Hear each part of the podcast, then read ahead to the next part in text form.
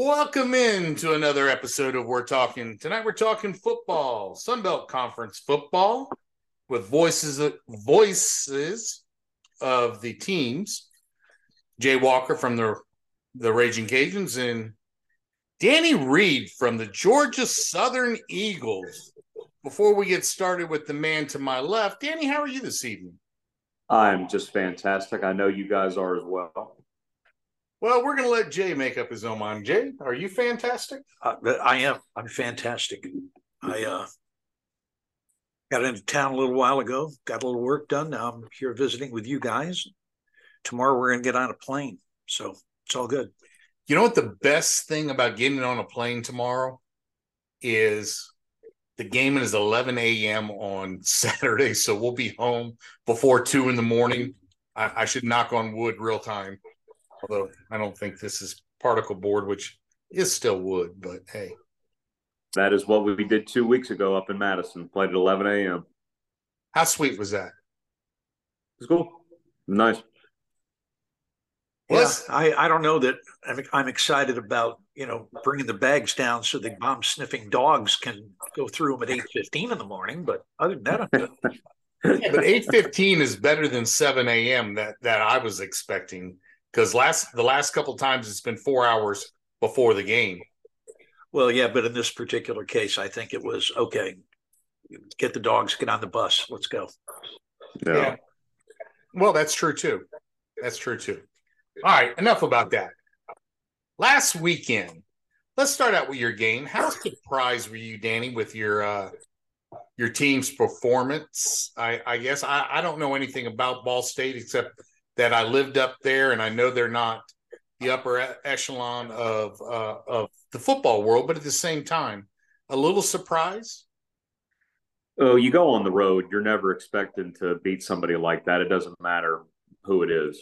And considering that Ball State came here last year on homecoming and was leading the game with seven and a half minutes left, Georgia Southern needed 14 points to pull that game out. So it looked fine, but you go back and look at it, Ball State was in position to win that game, if not for a couple late touchdowns. But the way that Georgia Southern just thoroughly dominated offensively, running whatever they wanted to, defensively, they were aggressive. They got off the field, they, they forced six three and outs. And then special teams, Michael Lantz hits all four of his field goals. Alex Smith, who's the freshman punter from Australia, he had his best game.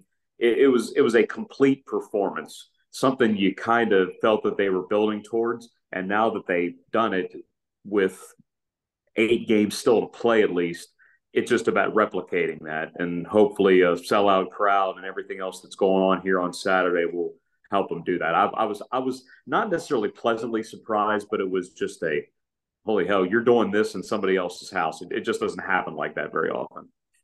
Jay, did you get a chance? I know we had our game, but it was later in the evening. I think y'all. I I followed it. Um, you know, this is a game where you know Georgia State was about a touchdown favorite, and um, and they just came out and and and it was.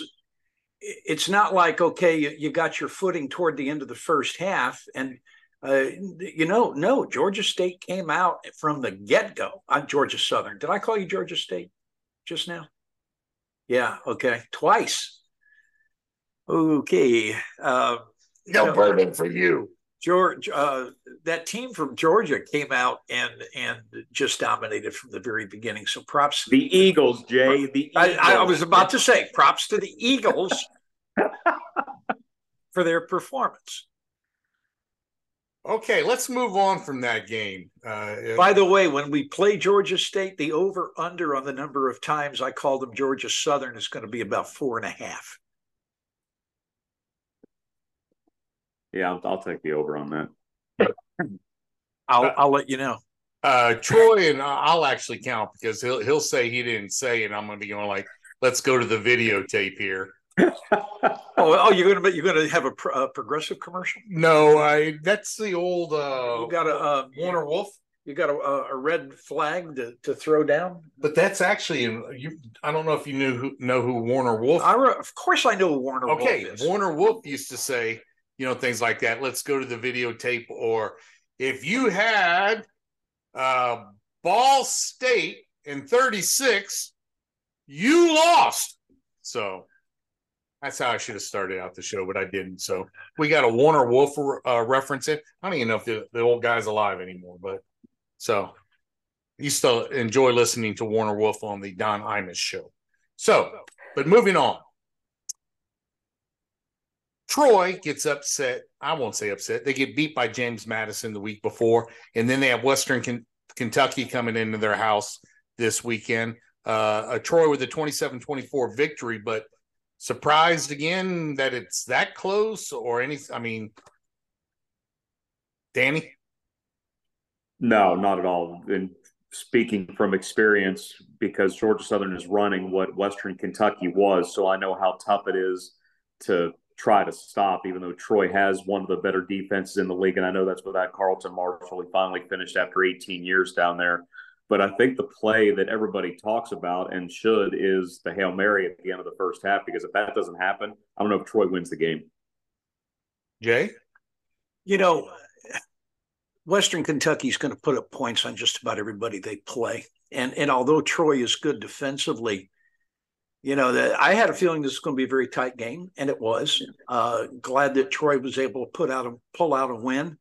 Um, you know, I I think you know Western Kentucky. I think has more than a puncher's chance of playing in the championship game in Conference USA this year. So that's a worthy opponent that went to Veterans Memorial Stadium. And and when you play a good opponent and you win, I don't care if you're at home or on the road. I don't care if you win by three or thirty-three. Uh, if you win a, uh, and you're playing a worthy opponent, it's a good win. I'm see. Mentioned uh, uh, James Madison the week before against Troy, but James Madison goes into Logan, Utah against Utah State. I know it's not Utah. I know it's not BYU, but at the same time, Jay, a 48 to 38 victory for James Madison? Uh, you know, James Madison had that game well in hand and then and then almost tried to give it away. Sounds uh, familiar. And yeah.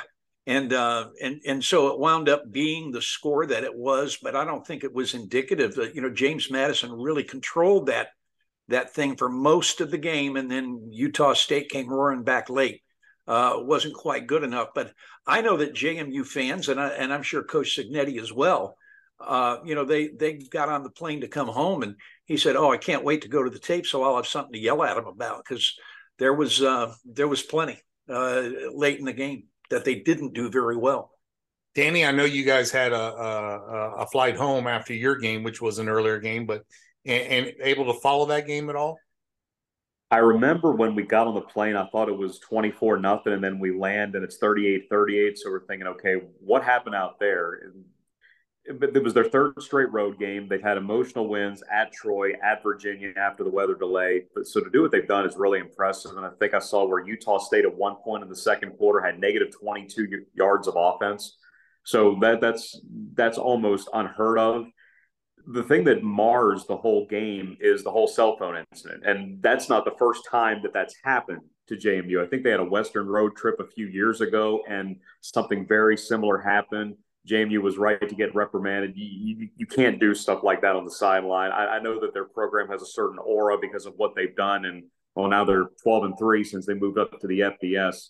But you just wonder if something like that, something as simple as an event like that, while it didn't have an impact on the game, if there are supernatural forces that don't cause them to come back to reality at some point this year, if you catch my drift.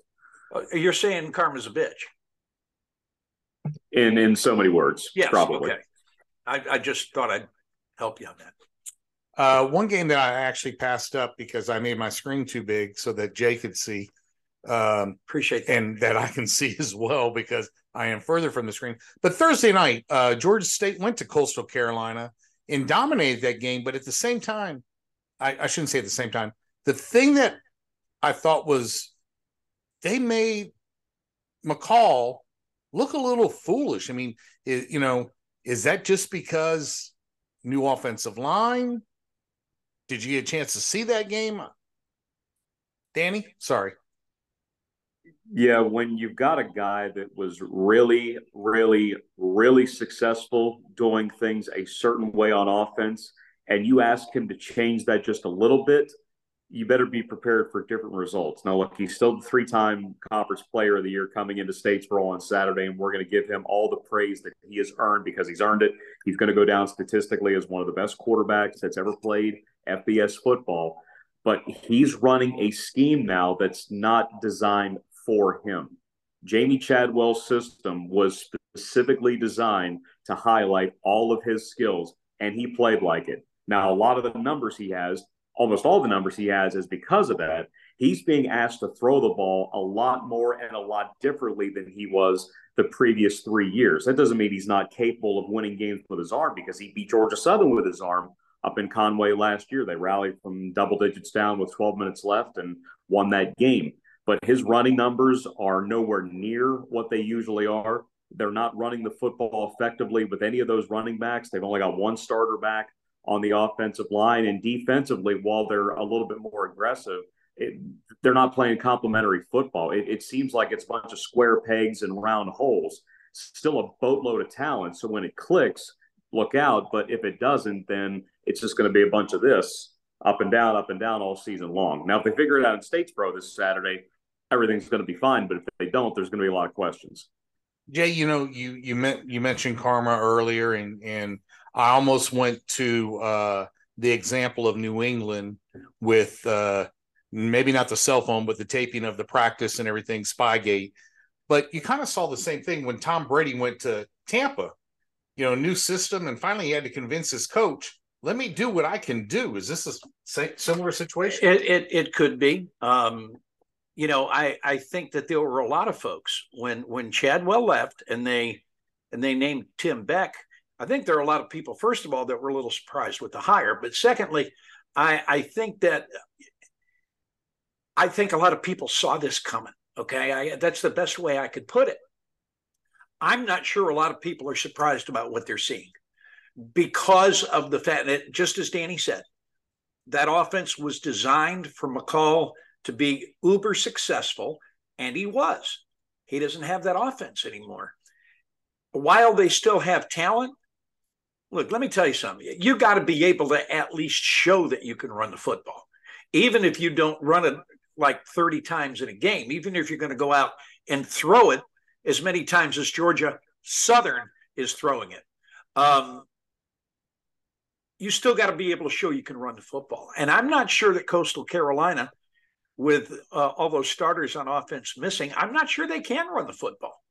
And you combine that with a new system they better figure it out in a hurry because if they don't, um, there are going to be some some people in Conway that ain't going to be real happy. Jay, uh, this is uh, the Nevada Texas State game was was very interesting. Before we go to that, yep. okay, because it was a conference game. Darren Grainger is putting up Player of the Year numbers for Georgia State. Now, they've never been four and zero oh before. Um, Grainger's getting it done with his arms and his legs. This Georgia State offense is very impressive to me from what I have seen uh, in a couple of games so far this year. Uh, I don't think I don't think them being four and zero oh is a fluke. I think that's a very good football team, and I think Grainger is kind of the 2023 version of Grayson McCall in that he's got the ability to take over a game by himself. I think. He's good. Any final comments on that game, Danny, or you want to smack Jay around and tell him why he's wrong? I'm joking. Well, having having watched it for another reason than just watching a Sunbelt game on a Thursday night, I've talked with Joe Cashin about it a couple of times. I'm really looking forward to seeing him on Saturday. I, I love him to death. But it, it was just the fact that Georgia State knew exactly what they wanted to do, exactly who they were. Coastal didn't. Coastal may not figure that out for a while. If they do Saturday, it's going to be the Coastal team that's won 31 games in the last three years. Otherwise, you've got a bunch of Chadwell guys with Beck guys, and they're just going to start throwing stuff at the wall and see what sticks. They've got enough talent to beat anybody in the league, but if not everybody's pulling on the same side of the rope, it's not going to matter. Jay, we uh, we started going there. Texas State uh, hosting Nevada, and uh, look, I you were you were in the booth. I look I look during a commercial break. I look at the score, and Texas State is down seventeen to nothing to a team that might be the worst team in the FBS this year. And and I'm going, oh my God, look at this. And then you know, then they said, okay, enough, and uh, they wind up winning 35 to 24. It actually was 35-17, I think, before Nevada scored their their last touchdown. Um, nice job coming back after a dreadful start, but boy, that's a game that you can't afford to lose at home. And good for Texas State that they didn't. But uh, do you remember a few years ago, Craig? And this is quite a few years ago. This is during the HUD years. We played New Mexico State and they jumped out to like a 21 to nothing lead. And we came back and won like 53 to 28 or something like that. I'm sure the fans felt in San Marcos Saturday kind of the way we felt watching New Mexico State take that big lead when they came to Cajun Field that time. That was a early October game. It was a whiteout. The weather was perfect. And next thing, first thing you know, it's 14 to nothing. And I don't think half the people had gotten to their seats yet because the tailgating was kicking at that time. So crazy, crazy the things that you remember sometimes. It's the first time I think that we actually had a whiteout that I remember. So Danny, good, but good for Texas State. Yep. Texas State, Nevada. Your thoughts or anything? I think just like Jay, when you see it 17 nothing, you're wondering, okay, this is a Texas State team we're supposed to believe in and realize they gave up two short fields because of turnovers. But then whatever whatever was said in the locker room by GJ Kinne, it worked because not only do they throw the ball, they run the ball. They've got a what turns seems to be a stud of linebacker in Brian Holloway, who was the player of the week. He played every snap, which guys do not do anymore. I mean, Georgia Southern is known it's it's out of out of the norm if a guy plays 50 snaps with the way the Eagles have done their defense through the first four games this season. So to play every snap is is just nuts. But the way he has come in and affected people's mindset this quickly for them to be three and one, that's usually what they've done in a season since what they won seven games in 14, but they didn't have enough bowls in the league yet, so they didn't go. But for them, it's been a way to bide time before men's basketball, Olympic sports, and to a degree, baseball we've talked before that last year it was all right. If South Alabama ever figures it out, look out. And they got the coach, got the money, got the facility, got the indoor. Look out. I know they just stubbed their toe a little bit, but year in and year out, as long as Kane Wommack is there, they're going to be tough to deal with. Texas State is spending money finally. They're going to get their indoor, $37 million worth. Hopefully, they can hang on to Kinne for what he has done so quickly in four games what nobody was able to do the previous seven years. Texas State was another one. They were the top budget in the league before three of the four newbies came in and bumped them down. But still, they've got the facilities, they've got the resources, they're starting to spend, they've got the right guy, it would seem. Look out for Texas State. I would not be surprised if they represented the West in the championship game this year. I know that might be early, but I'm not going to be surprised at all with the way that he has flipped that thing that quickly. You bring up South Alabama. South Alabama hosts Central Michigan. I'm not saying Central Michigan's a bad football team. I will. I don't think they're a good football team at all. But you know, South Alabama was supposed to be one of the tops in the West here. Them along with Troy, they were supposed to go to Tulane and represent us well. They didn't. Is there something going on in South Alabama that we don't know about, or is it just football? Danny? No, I think that I, I, think that Tulane is still really good. I know that Michael Pratt's been hurt, but Tulane is still really, really good. I wasn't expecting South Alabama to go win that game, but the Central Michigan game, you got to win that game. You can't be a two-score favorite at home and give up the game-winning score with 13 seconds left. I, I know it happens sometimes, but not in a game like that, especially when a lot is expected of you. And I know some people floated out there, oh, they might be a New Year's Six candidate that's all well and good for conversation, but that was going to be a pipe dream at best.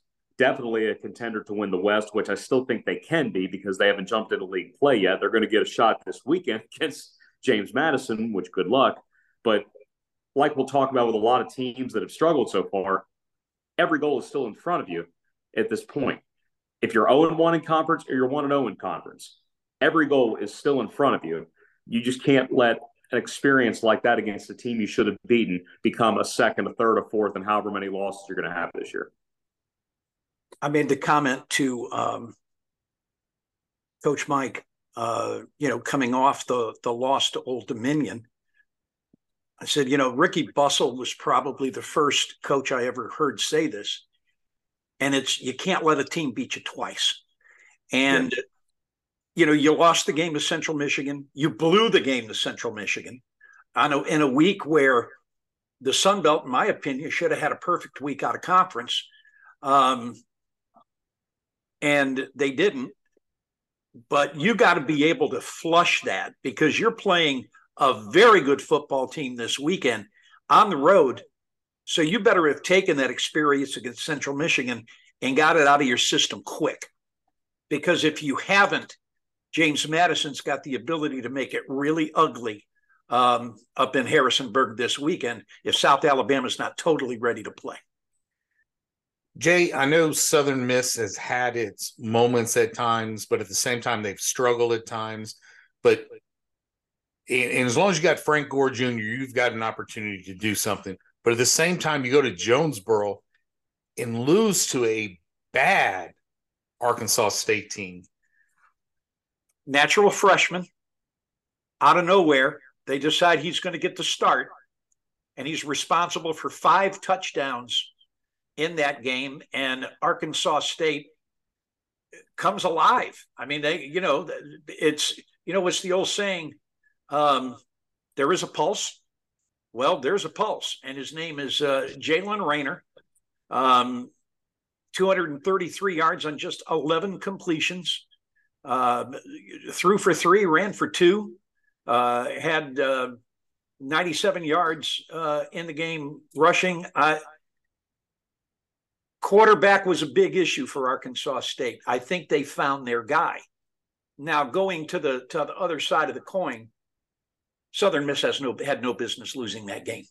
You know, they're they're going to kick they're going to kick a field goal to to stretch their lead and uh, yeah, that didn't that didn't work out so well. So um, good for Arkansas State. They're 2 and 2 after being outscored 110 to 3 in their first two games.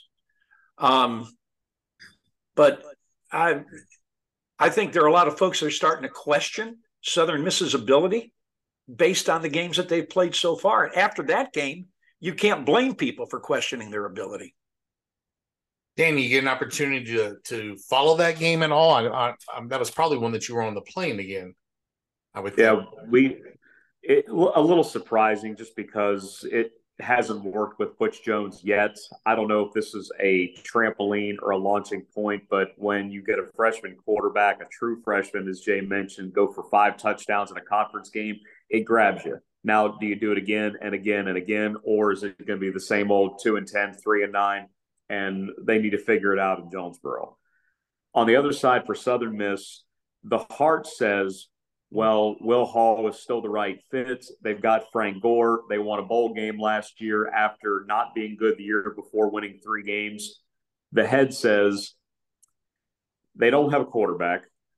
They beat a five and seven team in that bowl game that was only there because of an APR grace. So is Southern Miss really on the way back, or is it just the loudness of a culture that perceived them to be back. I'm not saying they're a bad team, but take what they did last year with a grain of salt and see where they go from here. I, I, I just don't know if their improvement was the rebirth of what they did in the early 2000s when they were maybe the best non-power five team out there consistently every year. Yeah, I'm kind of I'm kind of like with you in that I I, am not really ready to sell that it's going to be a failure because I do think Will Hall is a good coach, and I think he'll he, he will eventually get them playing better. But at the same time, if it's not this season, we're starting to see some really good football come out of the Sun Belt. So you, you can't stub your toe. You can't have an off week in this league anymore. Before you could look at a schedule and say, "Oh, well, we can be fine there. Oh, that trip's not going to be worrisome." Every week you better have your gloves laced up and you better be ready to fight because everybody in this league can beat everybody in this league. Jay, App State goes to Wyoming. I don't know much about Wyoming, but at the same time, your App State, What goes on there? Well, you know, Wyoming was good enough to beat Texas Tech at Wyoming. Okay. They also were right in the game against Texas until late when Texas pulled away. There's something about playing at 7,200 feet that's not the easiest thing in the world. Okay. even, even, you know, App makes a, a big deal out of their 3,300 feet. Okay. Laramie is 7,200 feet. And with all that, and I misspoke a minute ago when I talked about Southern Miss, because this is this is the let's go for the field goal that didn't turn out very well. You know, App State has got a lead. They're going to add to the lead with a field goal. Wyoming blocks it, returns it for a touchdown, and Wyoming winds up winning the game 22 to 19 when uh, you know Southern uh, when uh, App, App was getting ready to go up, I think six, um, and you know breakdown in special teams, and uh, Wyoming wins. That, that's one that got away. Okay, for App State, that is one that got away. Just like with South Alabama, one that got away. I still believe that the Sun Belt should have been undefeated in non-conference games last week. Yeah. Danny, have y'all played up uh, with any team that you've been with in, in Laramie, Wyoming, or like that type of situation? No, but I feel jealous of him because he's been there for basketball too, right? Uh, it was a basketball game that I went up there for. Yeah, I haven't been up there for football, uh, but was up there okay. for basketball. Yeah, we were supposed to go for football, but that game, through various reasons, got canceled. Well, it, it, the COVID year, oh, is is when it got canceled, and you know, and the last time we had a rain delay, that's number three as opposed to the first two weeks you know, Gerald talked about the, the time the Cajuns did go to Wyoming, 74 degrees and sunshine. And then uh, after halftime, a cold front came through. It started to snow, and they did not have any warm weather clothes because the uh, oh. weather forecast was it wasn't going to get cold till that night. And instead, the front came in in the third quarter. They went from 74 degrees to 28 and snow. I, I don't have any desire to go up there for a football game. I don't. All right. Unless it's the season opener in week zero. All right. Moving on. Uh, we'll, we'll go back to Jay with this since the, the Cajuns in Buffalo, the, the game was not close to what the score was, similar to, I forgot which other game that we talked about, but the, the Cajuns got to do a better job in closing out games, I guess. Well, they had a they had an inopportune turnover deep in their own territory on a freshman mistake by the freshman quarterback. But they also muffed a punt. Again, it's third time in four weeks. They failed to recover an onside kick. Again, second time in two weeks. And they finished on the wrong side of the turnover battle again for the third time in four weeks. You're going to play a Big Ten team this week, albeit a middle of the pack one. And if you don't play a hell of a lot better in the kicking game and in in the turnover game, if you can't get in the plus column there, that game is not going to be a really competitive game if the Cajuns don't clean up what has bitten them two weeks in a row toward the end of the game. And I'm just keeping it real here. Now, they, you know, we'll talk, I'm sure, about Minnesota in a little bit. But that's two weeks in a row that you've had those kind of breakdowns. You lost the turnover battle, your special teams were poor. And what, it, what what's the old saying? It happens once it's it's a fluke and twice it's a trend. Well, they got to break that trend starting this week because with conference play coming up, I don't know that they're going to be good enough to beat a lot of teams making as many mistakes as they've made late in the game the last two weeks. Danny, you get a chance to follow that game at all, or was uh, you sh- were you home by then, or close to it?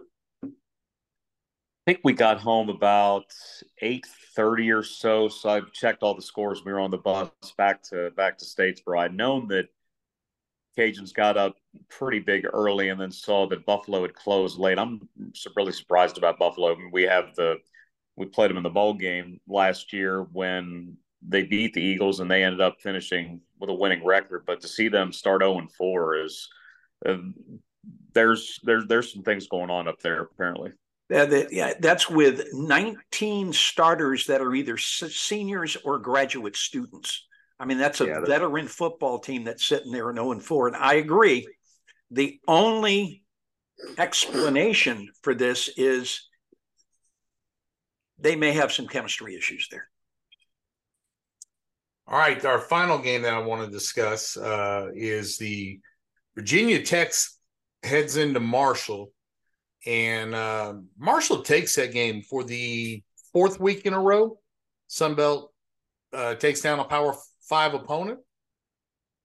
Danny, any uh, opportunity uh, chance there that you saw any of that, or I, I, I still like the other ones I saw what the final was, and it didn't surprise me. I don't think Virginia Tech's very good, even though they are a Power Five team. I thought that Marshall would be able to get that one. I feel bad that they got reprimanded for the drone video because I thought that that was a really cool thing that they did. That that that was an awesome shot. I, I guess you'll take the bad with the good because you've got the moment, even though it was kind of got the scarlet letter on it or whatever because of the league reprimanding it, but if the Sunbelt Player of the Year races between two people, it's between Darren Grainger and Rasheen Ali through four weeks.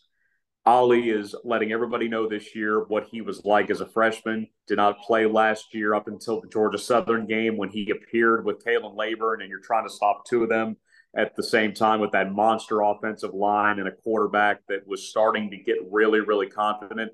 He still hasn't lost a game since that winning streak began last year when they were four and four. I think Marshall and JMU is fixing to be a hell of a game when it happens. But I, I, think we're still all chasing JMU right now. Now that could change depending on what South Alabama team shows up in Harrisonburg this week. But to know that the Sun Belt now has beaten a Power Five team in four consecutive weeks, Jay, you, you guys have been in the league since it started. That's unheard of. Yeah. When when this thing began just about two decades ago, you never would have even thought about that. No, it's true. And and to see, you know, where the league is now, it's um you know, it's it's really impressive. Now, as far as Marshall is concerned, defensively, they're as good as anybody in this league. And Ali is probably the premier running back in this league, with all due respects to Frank Gore or anybody else. Here's my question about Marshall. If there's a day where the opposition makes them throw the football, is Fancher going to be good enough to put that team on his back? And I realize that that they, you know, they've got a winning streak going. But can Fancher put that team on his back against a good football team and go win a game when they can't run the football. And and I think that's the question that needs to be answered about Marshall. Defensively, I got no questions. I think they're really good.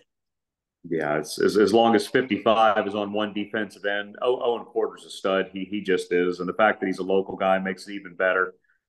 That that team's a force. And Charles Huff's an awesome interview. I love getting a chance to catch up him in media day there are rumors that he may be linked to the Michigan State job, and I think that that would be an outstanding hire if they went with him. It'd be bad for the league because they would lose a really good one, but that may be something they have to deal with the next couple of weeks if they're if that holds water. I like Huff also. I'm I'm with you on that. All right, guys. You, you, you we just talked about Marshall this weekend hosting Old Dominion. Uh, Jay, we saw Old Dominion play. Uh, well, and they and they won ten to nine over Texas A and M Commerce last week. Now the Weather Channel was in Norfolk, and there was a tropical storm. Um, but you know, Texas A and M Commerce is a team that's in their second year of F- FCS football, and uh, that is the game that Old Dominion picked up, helping the Cajuns out so we could play Buffalo because of the uh, of the hole in our schedule caused by New Mexico State. I, I think between the weather and and Old Dominion just looking right past that one, uh, they may have learned, as uh, our former basketball coach Marty Fletcher would say, they learned an expensive lesson inexpensively, and uh, because they still won a football game, but boy, they be- they better have it strapped on this week going to Marshall, and and I think that the the goal for Ricky Rahne's team is, God, I hope we score. Yeah, I was thinking the same thing. uh, sorry. Danny, you mentioned it a couple times, uh, but Coastal coming to Georgia Southern this weekend. What does Georgia Southern have to do against Coastal to come out on top? I'm not. I'm not saying Coastal is the better team. I'm saying what does Georgia Southern have to do uh, to to to take that home? Well, part one was sell out the stadium, which just happened about a half hour ago. So every seat is going to be accounted for. That only means that standing room and grass hill tickets will still be sold. They're trying to break the attendance record. It got set back in 2016. It was 25 735. So if they can announce that a record is broken, that would be a really cool thing to do against a coastal team that has beaten Georgia Southern three straight times the reigning East Division champion. They were co-champions in 2020. Yes, they were co-champions. I know that they'll see it differently, but they were co-champions in 2020. And the fact that number 10 is still taking the snaps, they can beat anybody. They just can. I know the offense is different. I know that there's a lot of change, but as long as he is still taking those snaps, you better be really, really careful trying to count them out because they did not have a good performance on national television. If they get their run game going, if they figure out their defense, they still have the dudes. That being said, even though they played well enough against UCLA to win, they didn't. They handled their business against Jacksonville State, who just moved up. They beat a Duquesne team that was completely overmatched. And I think that Tim Beck probably saw a program identity wise that he wants to get to. Not that they're going to beat Georgia State, but Georgia State has an identity. Shawn Elliott has been there. He's the longest tenured coach in the league. They know exactly who they are. Coastal is trying to figure out who they want to be. And if they do it in front of a sellout crowd at Paulson on Saturday night, then the story about them goes from here to here in one game. Because right now, everybody is counting them out. It's easy to say that they are going to take the slip. Tim Beck doesn't know what he's doing.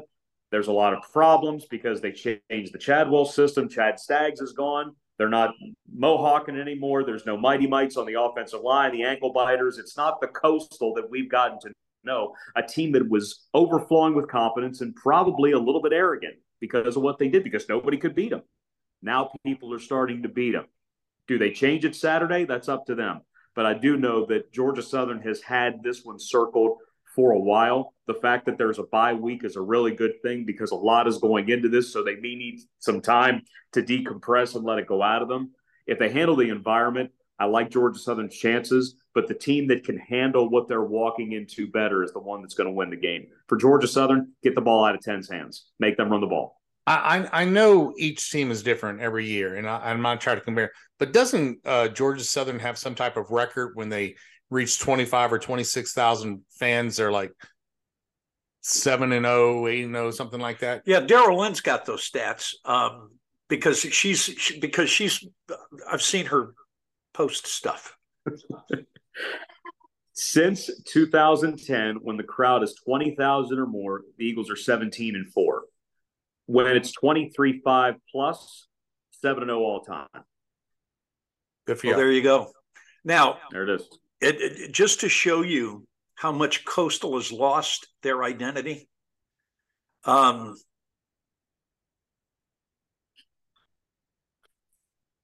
I can't. No, I have to. you, you, realize that the quarterback pissed uh, yellow last week. It was no longer teal. That's how badly they've lost their identity. Um, so I I look. Maybe I'm oversimplifying things. Okay, but let me tell you what I think about Georgia Southern. Yeah, you got it. I think if you don't go out and turn it over six times, you're going to win the game. Okay. I, I, you know, you had that bad game against Wisconsin. Bad, if bad. you don't go out and and be really, really kind hosts to the opposition, I think that uh, I think I think you're going to win the football game because I really think you're more ready to go out and win as a program right now than Coastal is. judging by what I saw last week. I mean, it, you said it square peg, round hole. So I, you know, if you don't go out and turn the football over, I think you're going to have success on Saturday. That's that's my prediction. If Clay Helton's first game here when he took over as head coach, not that he was the acting head coach until after the season was over, but he came the day that Coastal was in town, November of 2021. It was an awful day. It rained like hell. Georgia Southern was not in good shape. They got down 28 nothing at home, which had not happened since 1985, and they lost the game 28 to 8. So there was a lot to correct, a lot to consider. And I'm guessing Clay Helton's thinking, man, why did I take this job? I'm here. It's rated. It's awful weather. There's nobody here. What, what am I walking into? But from what he has been able to do in the last year plus, last year was get the thing back on track, flip the roster, get guys in. Power five, top 25 at bowl game. Steps were taken, positive steps. You're in position this year to do a lot more, but you need this game to make people believe. If it's going to be the big crowd that everybody expects, you perform well, you win in front of it, you're going to be able to get them back and you're going to be able to get more of their friends back too because you're going to be able to replicate that multiple times throughout the rest of the season. I, I think it's I think the fact that we're into conference play now I think is great because we're going to have lots to talk about every week because every game in the league every week is going to be a dogfight, and I'm I'm excited about conference play uh, starting. You know, Cajuns are out of conference this week, but there are conference games going on, and then after this week, it's you know pretty much nothing but conference play. So I'm uh, this league is going to be so fun. Danny, uh, no disrespect to Georgia Southern and Coastal this weekend, but is Troy, Georgia State the biggest conference matchup this weekend? No. You think your game is? I'm. I'm. Yes. Okay. There's a reason why this game is on the NFL Network. Fair enough. Jay, your thoughts? Um, yeah, you know, I mean, I, I,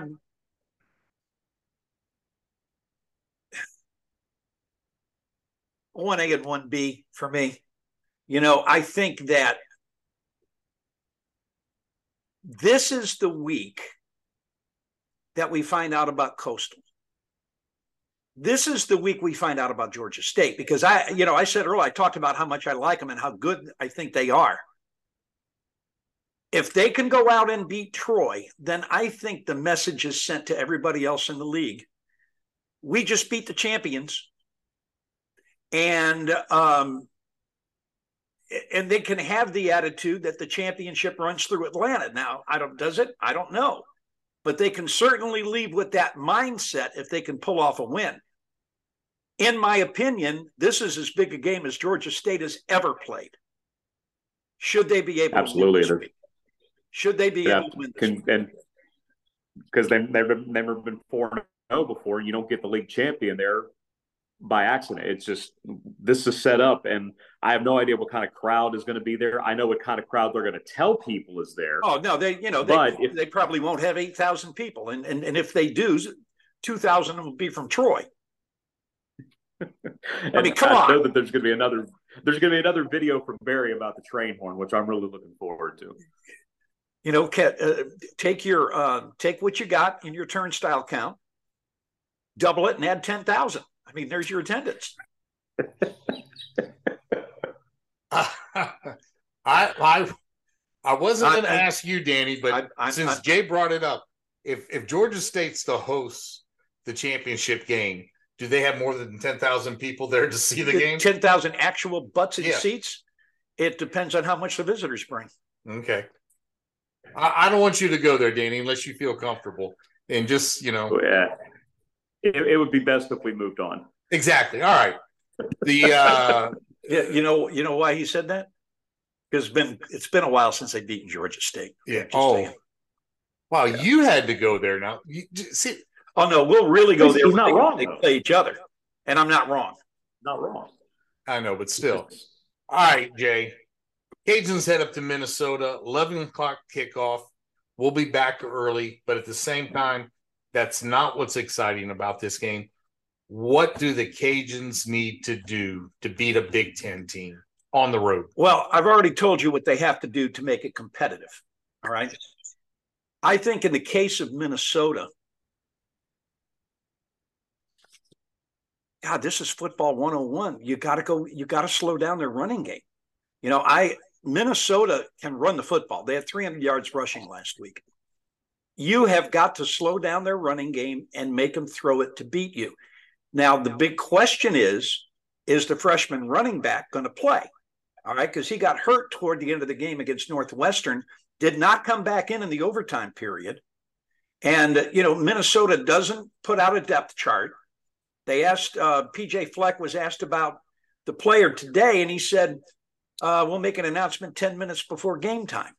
So if if that kid doesn't play and he's been the Big Ten freshman of the week three weeks running, and he uh, he leads the nation in rushing yards per game.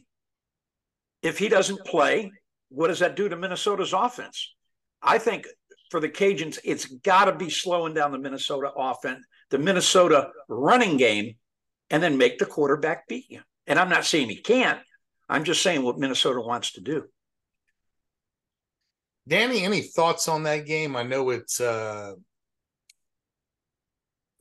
not your game, but at the same time, I know you always have a thought. When I first saw that game, and I had forgotten that the Cajuns were going to Minnesota, but what took me was how low the line was. So apparently, Vegas must think that this is more of a possibility than some of those other Power Five, Group of Five matchups. Okay. Uh, Danny, we skipped a bunch of games this weekend uh, for various reasons, but anyone that we didn't mention that you want to bring up at all? Actually, the line on that game is down from uh, to minus 11, originally uh, 12 and a half. Is that right, Jay? Well, the, the line I saw at the beginning was right at 11. Now, I, I don't know what's happened to it since then because I haven't followed it. Yeah, I saw 12 and a half. It's down, and, and it might be 11 and a half. I'm trying to pull that up. I'm sorry, Danny. Okay. I asked you did we did we talk about South Alabama and James Madison? We did not. Okay, we probably should. Hmm. No, we shouldn't.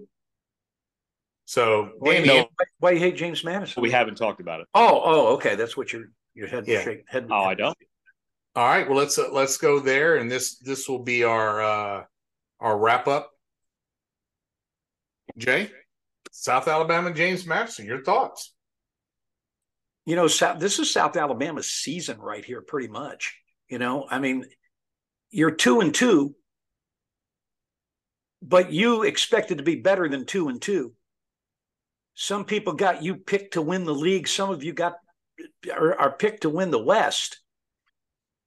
I don't know what happens to your football team if you're two and three after five games.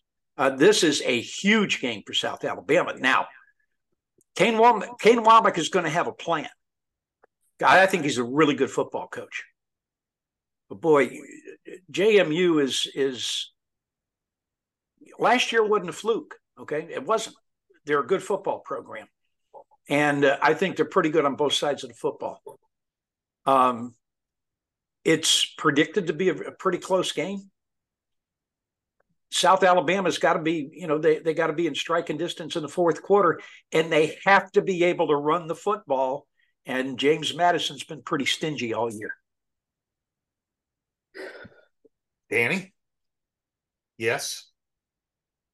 Well, Jamie's number one in the country again at stopping the run, so big shocker there. But you know, ordinarily you would say the team that needs the game more is the one that's going to win, and on the outside, it's probably South Alabama that needs it more because two and three, you're going to have a tough time keeping that locker room together. But JMU's got the interesting situation that right now they still cannot go to the postseason, no matter what they do at this moment, despite 4 0, they cannot go to the postseason. But during the teleconference this week, Curt Cignetti had some thought provoking comments that common sense would prevail if JMU continued on this path. Either he knows something or he's just trying to generate conversation. Either way, if you're JMU and you're currently a team that can't win anything, you need as many wins as you can. Number one, to keep proving to people that you're for real. And two, if for some reason they are the first team that's approved in this waiver process, because this is one the NCAA has not budged on.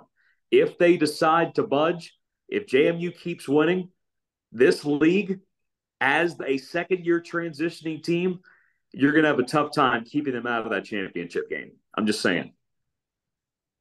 Do you think that there's any chance of warm weather and you're an icicle?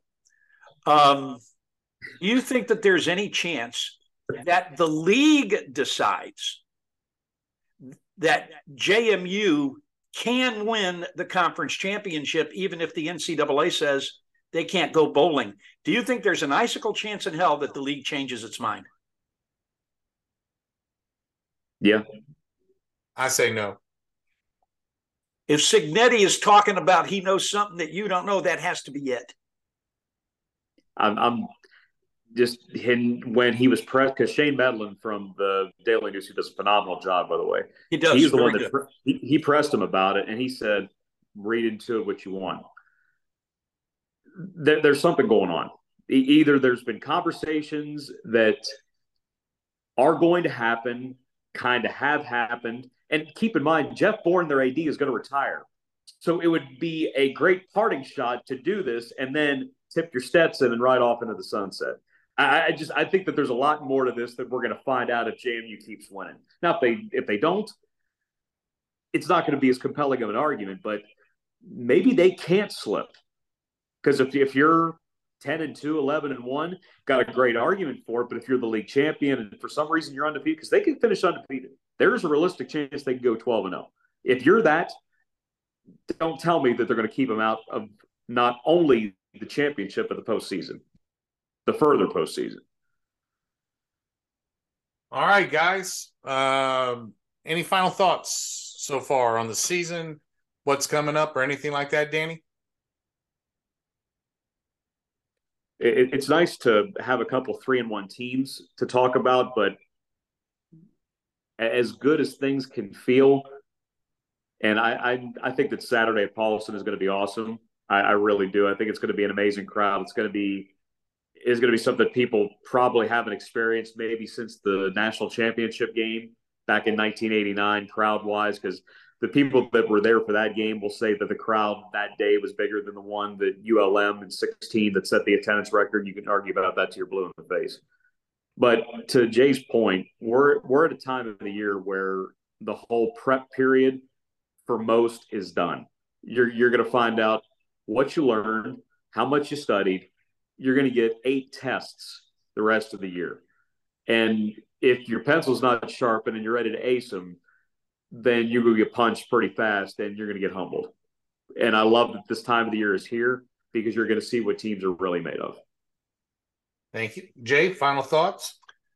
You know, I um I can't disagree with anything that my colleague just said. I, you know, as as I said earlier, man, every week there are going to be games in this league to chat about, to speculate about, to analyze, to, to analyze after the fact. This is going to be an awful lot of fun uh, the rest of the way. If you're someone who just, you know, puts the league in its proper perspective, you know, if if if it's just about whether your team won or lost, that's that's different. But if you follow the league and you want to talk about the league and you want to talk about good teams in the league, we're going to have plenty to talk about every week. This is going to be good. Absolutely. Gentlemen, thank you both. We'll be in touch. Good luck to to your team, Danny, this weekend. Hope everyone. Uh, oh, I hope you kick their ass, Danny. Hope, with all due respects to our good friend Joe Cashin, who I love dearly, just like you do. I, I, I hope, I hope, I hope you beat him. And in the words of Steve Peliquin, I hope you crush their little faces. So, gentlemen, thank you both. You've been listening to We're Talking. I'm Craig Melanson. For Jay Walker and Danny Reed, thanks for listening.